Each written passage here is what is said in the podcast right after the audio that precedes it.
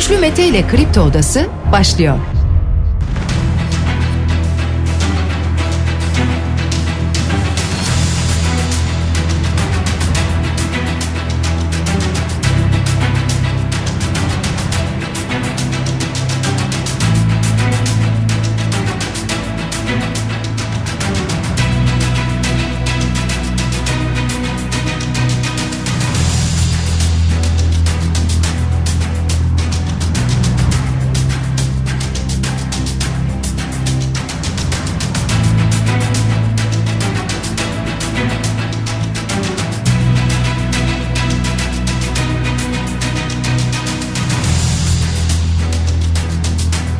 Şubat çarşamba sabahından Kafa Radyo'dan Kripto Odası'ndan tüm Türkiye'ye yurt dışında bizi dinleyen dinleyicilerimize günaydın. Hepinize sağlıklı ve güzel bir gün dileyerek her sabah olduğu gibi programımıza başlıyoruz. Bugün de Kripto Odası'nda sizlerle beraberiz gündemdeki başlıkları değerlendireceğiz. Sevgili dinleyiciler sizler de görüşlerinizle fikirlerinizle programa katılmak isterseniz Twitter üzerinden güçlü mete yazarak bana ulaşabilirsiniz. WhatsApp hattımızın numarası 0532 172 52 32.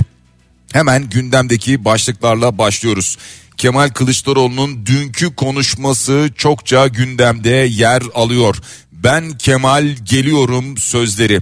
Birazdan neden bunları söyledi, kime bunları söyledi bunlara yer vereceğiz. Amerika Birleşik Devletleri'nden bir güvenlik uyarısı vardı. Üstelik sadece Amerika'dan değil Fransa ve Almanya'dan da Türkiye'ye yönelik bir saldırıya ilişkin Türkiye'de gerçekleştirilebilecek olan bir suikaste ilişkin bir uyarı vardı. Türkiye'de bunun ardından İçişleri Bakanlığı'nın duyurusuyla beraber bir operasyon gerçekleştirdi. Detaylarına bakacağız. Dışişleri Bakanı Mevlüt Çavuşoğlu İsveç'in NATO üyeliğine evet diyemeyiz diye bir açıklama yaptı. Bu arada İbrahim Kalın Cumhurbaşkanı sözcüsü bir açıklama yaptı. NATO üyelikleri ve F-16 süreci birbirinden ayrı konulardır dedi İbrahim Kalın. Devlet Bahçeli açık hesap 14 Mayıs'ta sandıkta görülecektir diye seslendi. CHP ve İyi Parti'den başörtüsü teklifine şerh var sevgili dinleyiciler. HDP'den gelen açıklamalar var. Pervin Buldan üçüncü kez aday olamazsın diye Cumhurbaşkanı Erdoğan'a seslendi ve aynı zamanda kapatma davasına ilişkin Anayasa Mahkemesi'ne gizli tanığın ifadeleri servis edildi diye bir açıklama yaptı. Vergi borcu yapılandırma paketi şimdi mecliste görüşülecek sevgili dinleyiciler. Detaylarına önümüzdeki dakikalarda yine program içerisinde yer vereceğim. İGDAŞ'tan gelen bir açıklama var. Türkiye'de biliyorsunuz sanayi ve elektrik üreten şirketlere verilen doğalgaz fiyatlarında bir düşüş gerçekleştirildi. Henüz konut fiyatlarına yansımadı. İGDAŞ'ta bunu duyurdu sevgili dinleyiciler. İstanbul'da artan aidatlar konuşuluyor. Yüzde yüzün üzerinde artış gösteren aidatlar konuşuluyor. Vaktimiz el verdiğince buna da önümüzdeki dakikalarda yer vereceğiz. İki milletvekilinin dokunulmazlık kararları vardı. Dokunulmazlığının kaldırılması yönünde karar alındı Türkiye Büyük Millet Meclisi Hazırlık Komisyonu tarafından. CHP'li Ali Mahir Başarır ve İyi Partili Lütfi Türkkan'ın dokunulmazlığının kaldırılması yönünde bir karar çıktı. Bu hazırlık komisyonunun kararıydı. Şimdi bu rapor Anayasa Adalet Karma Komisyonu'na sunulacak. Süreç bu şekilde ilerleyecek. Finlandiya ve İsveç'le ilgili aktaracağımız başka haberler var. Oradan gelen mesajlar var. Onlara da yer vereceğiz. Gökçeada Belediye Başkanı Ünal Çetin gözaltına alındı biliyorsunuz. İyi Parti Çetin'e güvenlerinin tam olduğunu açıkladı sevgili dinleyiciler. Arsa çekilişleri bugün başlıyor. Dün Çevre Şehircilik ve İklim Değişikliği Bakanı Murat Kurum bir açıklama yaptı sevgili dinleyiciler. Yarın başlıyoruz dedi. Kurallar çekilecek onu hatırlatalım. Ve devam ediyoruz. SMA Bilim Kurulu toplantı ve iki ilaç tedavi rehberine alındı. Bakan Dönmez'den gelen bir açıklama var. Elektrik ve doğalgazda indirim olacağı sinyalini veriyor. Bakan bir kez daha hatırlatalım ve Schengen vizesinde yeni bir dönem başlıyor. Dijitalleşme teklifi Avrupa Parlamentosu milletvekilleri tarafından kabul edildi. Teklif yasalaşırsa eğer yasalaştığında başvurular bundan sonra Schengen'le ilgili tek bir platform üzerinden yapılacak ve vizeler de pasaporta basılmayacak artık bu dijitalleşme teklifiyle beraber. İstanbul'da kızamık vakalarında korkutan bir artış var. İstanbul'dan gelen böyle bir haberi paylaşalım. Çocuklarla çocuklarda sıklıkla görüldüğüne dair gelen bilgiler var uzmanlar tarafından sevgili dinleyiciler ve İstanbul'da aynı zamanda başta olmak üzere İstanbul, Ankara birçok şehir bugüne karla uyandı. Meteorolojinin zaten 42 ille ilgili bir uyarısı vardı.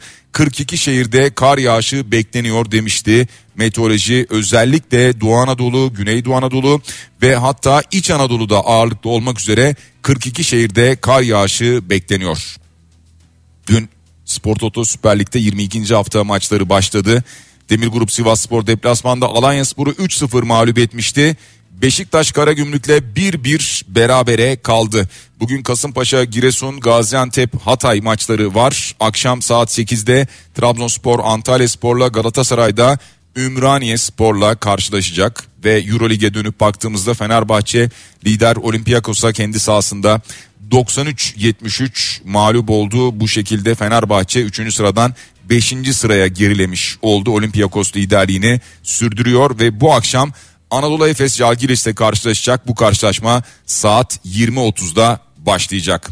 Hemen bir de döviz tablosuna bakalım. Dolar 18.80'de duruyor. Birkaç gündür böyle biliyorsunuz. 18.80'e sabitlenmiş gibi dolar duruyor. Euro şu anda 20 lira 45 kuruştan işlem görürken gram altın 1165 lira karşılığında işlem görüyor ve çeyrek altına baktığımızda 1872 lirayı görüyoruz. Serbest piyasada bunlar biraz daha yukarıdadır. Borsa İstanbul'daki düşüş devam ediyor. 5000 puanın da altına düştü dün. Yani bugüne BIST 100 endeksi 4976 puanla başlayacak sevgili dinleyiciler ve Bitcoin'de yine 23 bin dolar seviyesini görüyoruz. Dün 22 bin dolar seviyesine gerilemişti. 23 bin 120 dolar karşılığı var Bitcoin'de biraz kıpırdanma var gibi son günler içerisinde. Şimdi başlıklar böyle. Bunları detaylandıracağız programımızda. Kemal Kılıçdaroğlu'nun vermiş olduğu mesaj çok konuşuldu. Dünden bu yana eski bir filmden replik. Ben Kemal geliyorum dedi. İktidara geldiğimizde 418 milyar doları görmezsem görevinizi yerine getirmemişsiniz demektir dedi ve raporda görmezsem yakarım sizi diye konuştuğu Sayıştay ve denetçilere çağrıda bulundu. Ve Cumhurbaşkanlığı adaylığı mesajı da verdi bir anlamda diyebiliriz. Seçimin ertesi günü onların telefonları acı acı çalacak. Açtıkları telefonun ucunda bir ses duyacaklar. Ben Kemal geliyorum dedi. Yani e, aslında burada ağırlıklı olarak bu 418 milyar dolar ve kendisinin ifadesiyle kendi sözleriyle beşli çeteden bunun hesabını soracağını ifade etti Kemal Kılıçdaroğlu.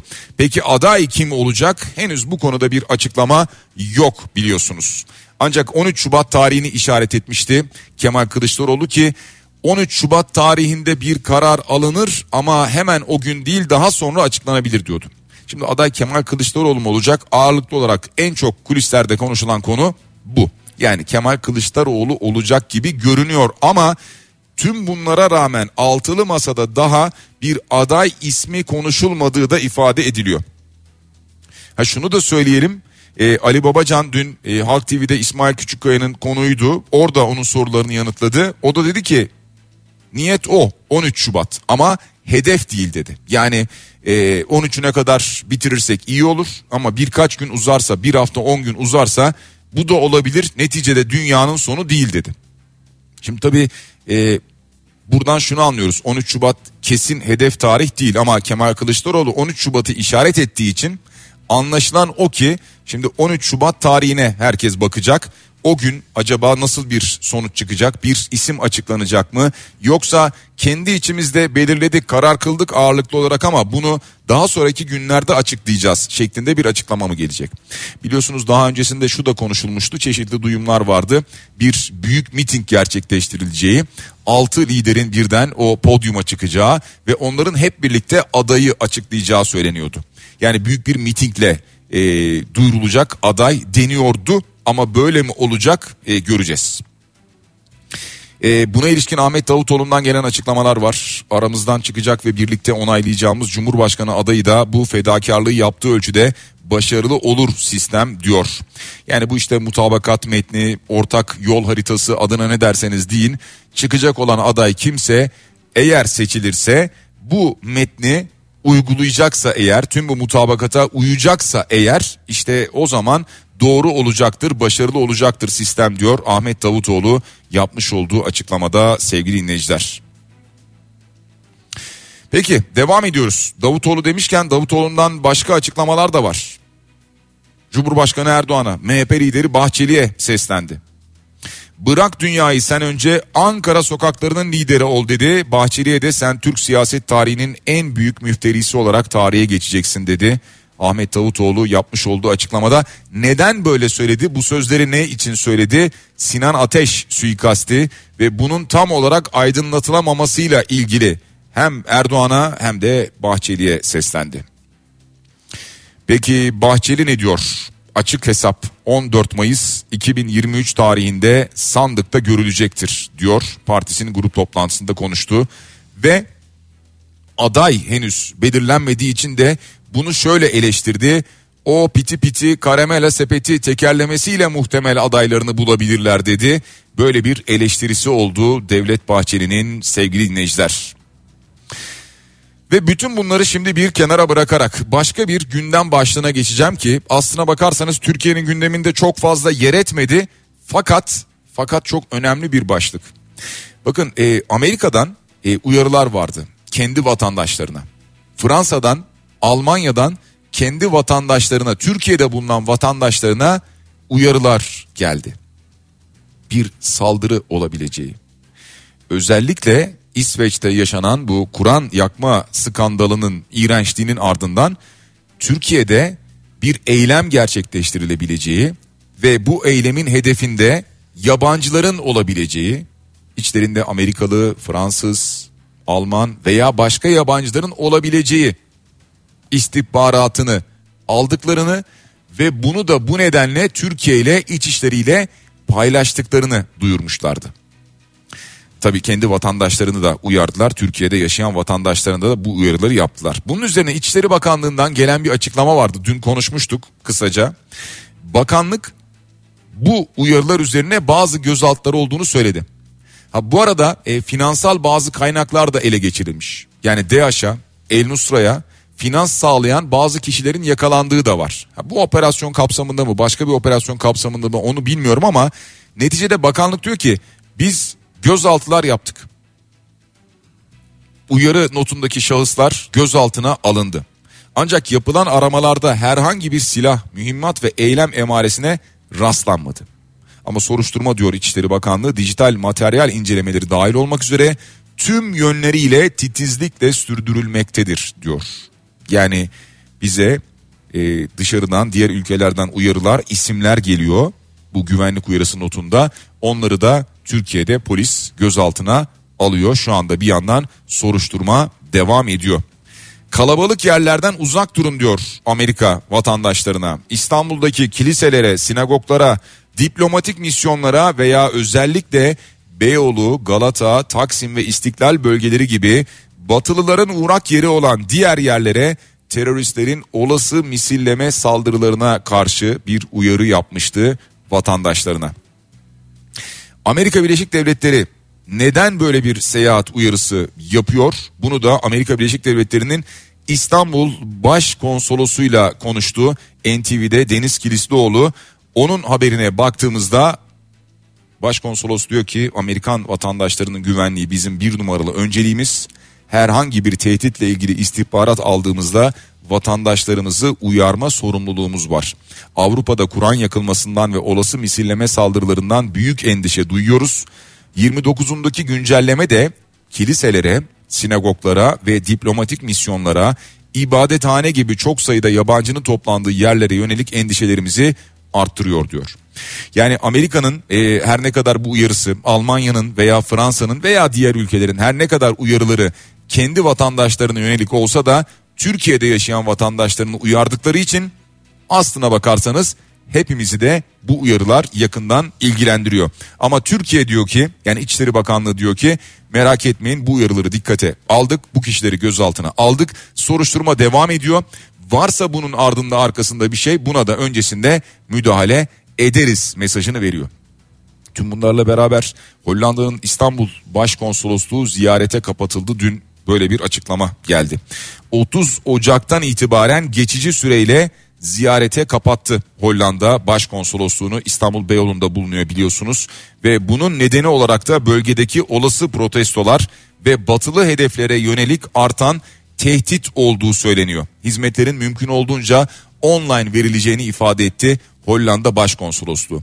Yani şu anda şöyle söyleyelim e, Amerika'da dahil olmak üzere e, Avrupalı ülkeler şu anda bir misilleme saldırısından çekiniyorlar özellikle Türkiye'de. O nedenle böyle önlemler alıyorlar. Umarız e, biz de e, yani emniyetimiz, istihbarat birimlerimiz, e, İçişleri Bakanlığımız umarız biz de gerekli gerekli ve yeterli önlemleri alıyoruzdur ve karşımıza bir eylem çıkmaz. Bir anlatıldığı şekilde bir misilleme, buna benzer bir saldırı çıkmaz. Dileğimiz bu yönde. Devam ediyoruz sevgili dinleyiciler. Cumhurbaşkanı Erdoğan ya da Recep Tayyip Erdoğan üçüncü kez aday olabilir mi olamaz mı tartışmaları devam ediyor biliyorsunuz. Bu tartışma herhalde e, uzunca bir süre devam edecek. Yani 14 Mayıs'a kadar belki de devam edecek ama e, adaylığını ortaya koyduktan sonra da belki devam edecek olan bir süreç. E, tüm bunlarla beraber AK Parti kanadı ve MHP diyor ki kesinlikle aday olabilir. Burada hukuka aykırı, ahlaka aykırı bir durum kesinlikle yoktur. Hatta Cumhurbaşkanı Erdoğan ne dedi? Halkım beni aday yapacaktır dedi. Böyle bir açıklaması vardı. Sonra seçecektir, Cumhurbaşkanı da yapacaktır dedi. Tüm bunlarla beraber e, muhalefet kanadına baktığımızda yani CHP'ye, İyi Parti'ye, HDP'ye baktığımızda üçüncü kez aday olamayacağını söylüyor Erdoğan'ın. Dün Pervin Buldan da bu şekilde seslendi. HDP'nin grup toplantısında konuştu. Ee, Erdoğan'ın Cumhurbaşkanlığı hakkında değerlendirmede bulundu. Anayasayı anımsattı ve adaylığın meşru olmadığını ifade etti. Ha, bu arada anayasa demişken anayasa mahkemesi de biliyorsunuz HDP'nin kapatma davası görülüyor. Gizli tanığın ifadeleri servis edildi diyor. HDP liderine göre yani bir günde bir gizli tanık bulundu ve onun ifadeleri alındı ve anayasa mahkemesine servis edildi. Şimdi Anayasa Mahkemesi biliyorsunuz HDP ile ilgili bir karar alacak. Yani ya bir e, kapatma kararı alacak ya da belki başka bir ceza kararı alacak veya hiçbir bu yönde ceza kararı almayacak. Ne olacağı belli değil ama e, biliyorsunuz hazineye e, ulaşımına bir engel koymuştu hesaplarına. Bloke edilmişti hesaplar. E, HDP seçimden sonraya bırakın diyordu bu davayı. E, ancak Anayasa Mahkemesi bu talebi görüştü ve bunu reddetti. Dolayısıyla belki de belki de seçim öncesinde HDP ile ilgili bir karar çıkartacak Anayasa Mahkemesi. Oradan nasıl bir karar çıkacak? Şu an için bilinmiyor. Cumhurbaşkanlığı seçimine dönecek olursak Cumhurbaşkanlığı seçimiyle ilgili yapılacak olan itirazlar Yüksek Seçim Kurulu'na yapılacak. Yüksek Seçim Kurulu'na denecek ki belki de diğer siyasi partiler tarafından üçüncü kez aday oluyor. Aday olamaz Erdoğan denecek. Yüksek Seçim Kurulu bunu görüşecek. Kemal Kılıçdaroğlu ne diyordu? Yüksek Seçim Kurulu burada farklı bir karar vermez. Güvenmiyorum onlara diyordu.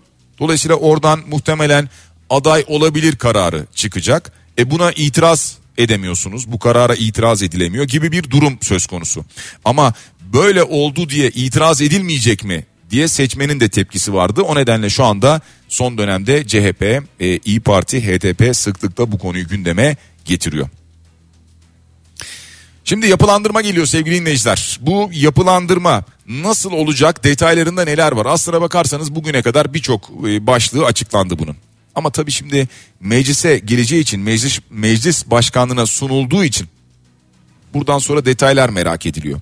İşte Hazine ve Maliye Bakanlığı'na, Ticaret Bakanlığı'na, SGK'ya, belediyelere, il özel idarelerine buralara borcunuz varsa eğer işte bunlar cezaya girmişse bunlara ilişkin bir yapılandırma imkanı. Kısa özeti bu. E, bu borçlar faizleri ödeme koşullarına göre, ödeme şartlarına göre, vadelerine göre faizlerinin belki büyük bir bölümü de hatta cezaların faizlerinin büyük bölümü de silinerek 48 aya kadar yapılandırılabilecek. Yani 48 aya kadar vadelendirilebilecek. Şimdi detaylar merak ediliyor. Tabi bu düzenlemenin 31 Aralık 2022 tarihi esas alınarak yapılacağını hatırlatalım. Yani 2023 esas alınmayacak burada. 31 Aralık 2022'ye kadar olan borçlardan bahsediyoruz. Şirketlerin, e, kişilerin, devlete, kamuya olan borçlarından bahsediyoruz. 2000 liranın altında olanlar biliyorsunuz zaten silinecek dendi ki 2000 lirayı geçmeyen 4.6 milyar liralık bir borç var bu silinecek. Yani devlet 4.6 milyar liralık alacağından vazgeçecek. Vazgeçiyor. O borcun yerini kim kapatacak? O boşluğu kim kapatacak? Yine netice itibariyle siz biz kapatacağız. Yapılandırmadan yararlanabilecek borçlu sayısının 14 milyonu geçtiği söyleniyor. Bu kanun teklifi 521 milyar liralık bir alacağı kapsayacak deniyor. Ama bu borçlardan beklenen tahsilat 43,5 milyar lira civarında olacak. Bir matrah arttırımı da şirketler için söz konusu olabilecek. İşte tüm bunların detayları bu teklifle beraber yavaş yavaş ortaya çıktı. E, bu teklif ne şekliyle kabul edilir? Meclise ne şekilde gelir? Şimdi teklif sunuldu. Burada bir takım değişiklikler yapılır mı bundan sonra? E, bunu göreceğiz ve ne zamandan itibaren başvurular yapılacak? Hangi süreç içerisinde? En çok merak edilen konular bunlar. E, henüz daha başvuru alınmıyor tabii çünkü teklif yasalaşmadı. Yasalaştıktan sonra başvurular yapılabilecek. Muhtemelen deniyor ki iddia o ki işte Nisan sonuna kadar başvurular yapılabilir. Muhtemelen böyle bir açıklama gelecek deniyor. Devam ediyoruz sevgili dinleyiciler. Şimdi e, merak ediyorsunuz doğalgaz fiyatlarında bir düşüş olacak mı acaba? E, buna ilişkin Kemal Kılıçdaroğlu'nun bir açıklaması vardı. Derhal düşürün doğalgaz fiyatlarını diyordu. Neden? Çünkü genel itibariyle şöyle dünyaya baktığımızda Avrupa'ya baktığımızda doğalgaz fiyatlarında bir düşüş vardı. İşte bunun Türkiye'ye de yansımasını istiyor vatandaş. Ancak doğalgaz fiyatlarındaki düşüş konutlara yansımadı e, İGDAŞ'tan gelen bir açıklama var. Yani İstanbul'la ilgili en azından İstanbul'daki gaz ve doğalgaz dağıtım AŞ'den gelen bir açıklama var. Genel Müdür Mitat Bülent Özmen'den geliyor bu açıklama. Yazıda bir açıklama. Diyor ki bu henüz konut fiyatlarına yansımadı ve burada yüksek oranlı sübvansiyonlara dikkat çekiyor İGDAŞ Genel Müdürü. Ama işte Türkiye'de olmadı. Türkiye'de ne zaman olur? Olur mu? Bu konuya ilişkin biliyorsunuz e, ara ara e, Bakan Fatih Dönmez'in açıklamaları oluyor. Dün yine bir açıklaması vardı ama ben o açıklamayı dinledim. E, daha doğrusu izledim hatta. E, elektrik ve doğalgazda indirim olacak diye bu haberler verildi. E, bunu söylüyor bakan ama biraz yuvarlak söylüyor. E, bir de bu indirim anladığımız kadarıyla e, Şubat ayında değil de sanki böyle Mart ayında olacakmış gibi bir hava var. E, çünkü Şubat'ta olacak olsaydı herhalde e, bu indirim haberini alırdık. Ama şunu paylaşayım en azından bir indirim yok mu? E, bir indirim var. E, akaryakıtta bir indirim olacağına dair bir bilgi paylaşıldı sevgili dinleyiciler. E, motorine bu gece yarısından itibaren geçerli olmak üzere 1 lira 2 kuruş indirim bekleniyor. Motorinde bu gece yarısından pardon e, bakayım bugün evet çarşamba doğru bu gece yarısından itibaren 1 lira 2 kuruşluk bir indirim bekleniyor. En azından böyle bir indirim haberini sizlerle paylaşmış olalım. Bu indirim gerçekleşecek de İstanbul'daki aidatların %100'ün üzerinde arttığına dair gelen haberleri gördünüz, takip ettiniz herhalde. Takip etmediyseniz de zaten yaşıyorsunuz muhtemelen. Son yılların e, gerçekten en büyük gider kalemleri arasına girdi aidatlar. Özellikle e, İstanbul'da çok fazla arttı. Yani bazı ilçelerde bazı ilçelerde bulunan e, büyük sitelerde öyle söyleyelim artan aidatlar var. Artık aidatlar eski kira paralarına gelmeye başladı. Yani e, mesela yine yüksek yani yüksek derken e, yüksek fiyatlı aidatlardan bahsediyorum ki bunlar işte İstanbul'un daha böyle lüks semtleri diyebileceğimiz e, belki lüks sitelerinin yer aldığı semtler diyebileceğimiz semtlerdeki sitelerde aidatların neredeyse 8 bin liraya kadar çıktığı bilgileri var. Mesela Şişli'de 7477 lira aidat ödeyen var. Büyükçekmece'de 7334 lira aidat ödeyen var. Şimdi önümde benim bir liste var da en düşük aidat ödemesi 423 lira olmuş Arnavutköy'deymiş. En yüksek aidat Şişli'de 8575 lira. Bakın aidattan bahsediyoruz. Beşiktaş'ta 7334 lira ki Beşiktaş'ta yine ilk üçte yer almış. Şişli, Büyükçekmece ve Beşiktaş. Şimdi insanlar e, hepimiz artık o duruma geldik. Kira öder gibi aidat ödemeye başladık ki zaten kira öder gibi diyorum ama kira öder gibi de değil. Kiralar da biliyorsunuz aldı başını gitti. Ya insanlar e, kiralık ev bulmakta zorlanıyorlar. Bir kiralık evde oturuyorlarsa orada artış yapmadan oturmakta zorlanıyorlar. Çünkü çünkü öyle bir dönemdeyiz ki iki taraf da haklı. Yani e, ev sahibi de haklı, kiracı da haklı. Ev sahibi diyor ki ben e, geçimim buradan. E, mesela emsal daire şu anda e, 15 bin liraya kiraya veriliyor ama sen hala burada 3 bin liraya oturuyorsun diyor. Şimdi ev sahibi de haklı. Benim de diyor yaşam koşullarım ağırlaştı. Ben de bakkala gidiyorum, ben de markete gidiyorum. Benim de çocuğum var. Ben de onu okutuyorum diyor. Şimdi kiracı haklı kiracı da diyor ki iyi de ben yani 15 bin lira kirayı nasıl ödeyeyim benim maaşım belli aldığım para belli sokağa çıktığımda işte yol masrafım ne bileyim e, çocuğumun okul gideri bunlar belli ben nasıl yapacağım diyor. Yani iki tarafın da gerçekten e, haklı olduğu bir durumdayız. Ha ekstra fahiş artışlar vesaire falan bunlardan bahsetmiyorum. Yani bunu suistimal edenlerden bahsetmiyorum. O ayrı bir konu. E, öyle bir şey varsa zaten bu devletin görevi. Devlet bunu araştıracak, bulacak. Varsa bir cezası kesecek. Şimdi bir reklam aramız var sevgili dinleyiciler. Reklamlardan sonra yine sizlerle birlikte olacağız. E, bu arada reklamlara gitmeden hatırlatalım. E, bugün e, Doğruluk Elçileri programı var biliyorsunuz.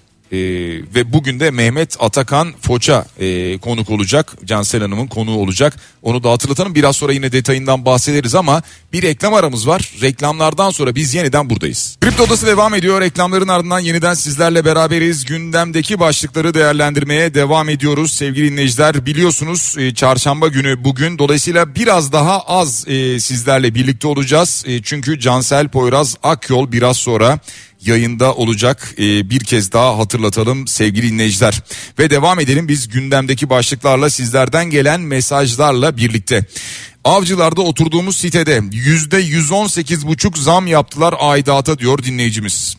Yüzde 118 buçuk yani iki katından fazla bir e, fiyata yükselmiş aidat 2060 lira ödüyoruz aidat diyor Halkalı Soyak'ta Olimpiya kentte oturuyoruz demiş dinleyicimiz göndermiş olduğu mesajda.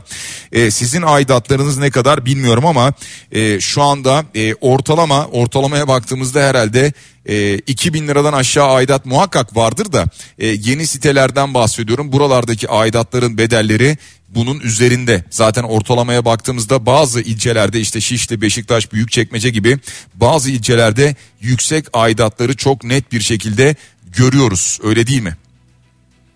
Ee, yine sizlerden gelen mesajlara bir yandan bakmaya devam ediyorum. Reklam arasında bakmıştık zaten ağırlıklı olarak. Ben İzmir'de oturuyorum. Doğalgazımı 24 saat kullanıyorum demiş Serkan Bey. En düşük 22 derece 2 aydır gelen fatura 820 lira civarı. Bana göre kullanmaya göre de değişiyor. Şahsen ben daha çok bekliyordum. Ha biraz daha sıcak burası ama kombiyi hiç kapatmıyorum diyor gönderdiği mesajda. Şimdi e, tabii bilemiyorum yani kullanma şekli çok önemli. Muhakkak önemli haklısınız. E, ama İzmir'le İstanbul arasında veya İzmir'le Ankara arasında muhakkak bir hava sıcaklığı farkı da var. E, peki Devam edeceğiz. Ee, diğer başlıklara geçelim biraz. Bu gündemdeki diğer başlıklara bakalım. Lütfi Türkkan ve Ali Mahir başarır. Biliyorsunuz CHP'li başarır. İyi Partili Türkkan. Ee, onların dokunulmazlığının kaldırılması yönünde bir karar çıktı Meclis Hazırlık Komisyonu'ndan. Ancak bu karar çıkması demek kesin bir karar manasına gelmiyor. Dokunulmazlığın kaldırılması ile ilgili bu hazırlanan rapor şimdi Anayasa Adalet Karma Komisyonu'na sunulacak.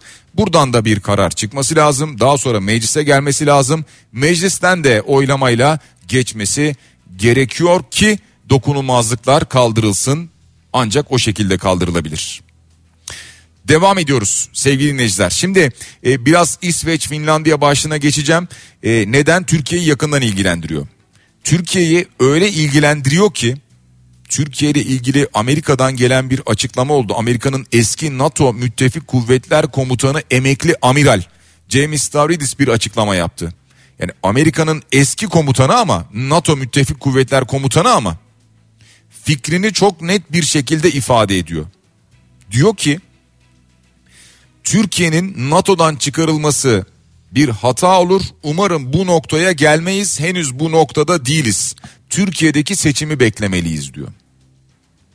Bakın e, Türkiye'nin e, Finlandiya ve İsveç üyeliğine ilişkin veto etme durumu devam ederse aslında bundan bahsediyor. O zaman İsveç ve Finlandiya'nın üyeliğini biz alalım. isteriz. O zaman Türkiye'yi NATO dışı bırakırız benzeri bir mesaj vermeye çalışıyor. E dediğim gibi şu anda Amerika'da yetkili bir isim değil. Eski bir komutan, emekli bir amiral ama Amerika'nın bir anlamda bu olaya bakış açısını ortaya koyması açısından sözleri önemliydi.